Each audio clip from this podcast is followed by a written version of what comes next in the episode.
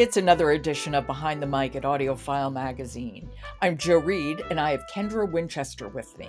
And our audiobook theme is books that fly under the radar. So what flew under the radar with this one? Well, my favorite memoir of the year so far is Hijab Butch Blues, and that's by Lamya H., and that is read by Ashraf Shirazi. And let me tell you, this memoir just really...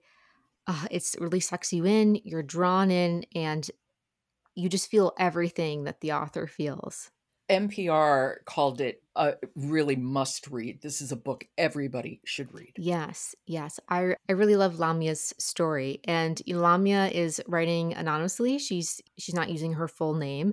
And that's partially because to protect her identity as a queer Muslim person. And they use she, they pronouns. And so as a queer, genderqueer Muslim person, they just want to be as careful as possible. And so I really appreciate that honesty at the front of the memoir. And, you know, but that doesn't stop her from telling her own story. And what's the background? What's going on? So we start with Lamya's story, and she is of South Asian descent, and her family moved to a country in the Middle East. And she is attending this Muslim school there, and while she's watching her teacher, she realizes that she's attracted to her, and it kind of hits her like, as we would say here in the South, like a Mack truck. Like, it just boom. And she realizes that she's queer, and she doesn't know what to do with that information per se. Her mom keeps insisting that she needs to get married, but she ends up getting a scholarship to go to the U.S. for school. And so there, she really starts to find her own and kind of find her chosen family there. And what about Ashraf Shirazi? How is she reading? Again, it's someone else's, somebody reading someone else's memoir. That could be your theme too this week. It is true. I feel like Shirazi does a great job of embodying Lamya's voice. You feel like they're one person. Like, Shirazi disappears with the performance that they're doing, which is always a great sign for someone performing someone else's memoir. In some ways, it's reminding me a little bit of the novel that Emily talked about, I think, at the beginning of this year, Roses in the Mouth of a Lion by Bushra Rahman. Yes. Which is a wonderful, wonderful, wonderful novel that Bushra reads beautifully. But she is... Pakistani American in Queens, in Corona.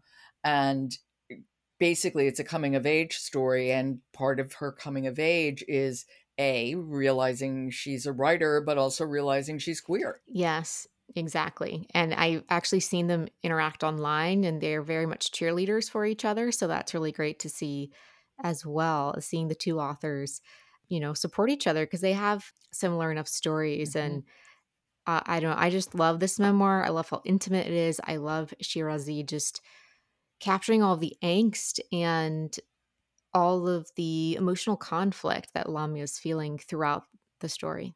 Do we get to hear a little? Yes. So this sound sample is kind of setting up the beginning of the book, where we learn a little bit about Lamya's family and her life in the Middle East. This is Hijab Butch Blues, a memoir by Lamya H. and read by Ashraf Shirazi. I'm 14 the year we read Surah Maryam in Quran class.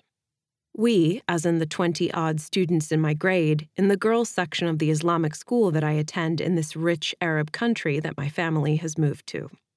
It's not a fancy international school, but my classmates and I are from all over the world. Bangladesh, Nigeria, Egypt, Germany, and our parents are always telling us to be grateful for our opportunities. Mine are always reminding me why we left the country I was born in a decade ago, a country where we lived next door to my grandmother and a few streets down from my cousins, where I remember being surrounded by love, to this country where we don't know anyone and don't know the language and my mother can't drive. My parents are always listing reasons we've stayed: better jobs, more stability, a Muslim upbringing, which includes an Islamic education in school. She has a young voice, and I mean that in a good way, and a very kind of convincing quality that I like. Yes. You know, you feel like she's thinking it out rather than she's reading it. Yes, exactly. It's like we're on the journey of the thought process of, exactly, you know, Lamya coming to terms with her sexuality and gender identity, but we're all getting that through the, you know, performance, which is just, it's just so good. It's just so good. Okay. So a high recommendation. 100%. Hijab Butch Blues, a memoir by Lamya H., read by Ashraf Shirazi. Thank you so much, Kendra, and I'll talk to you tomorrow. Looking forward to it. Support for Behind the Mic comes from I Will Find You by Harlan Coben, a jaw-dropping new thriller narrated by actor Steven Weber, available now on Audible.com. And don't forget, follow Behind the Mic wherever you get your podcasts.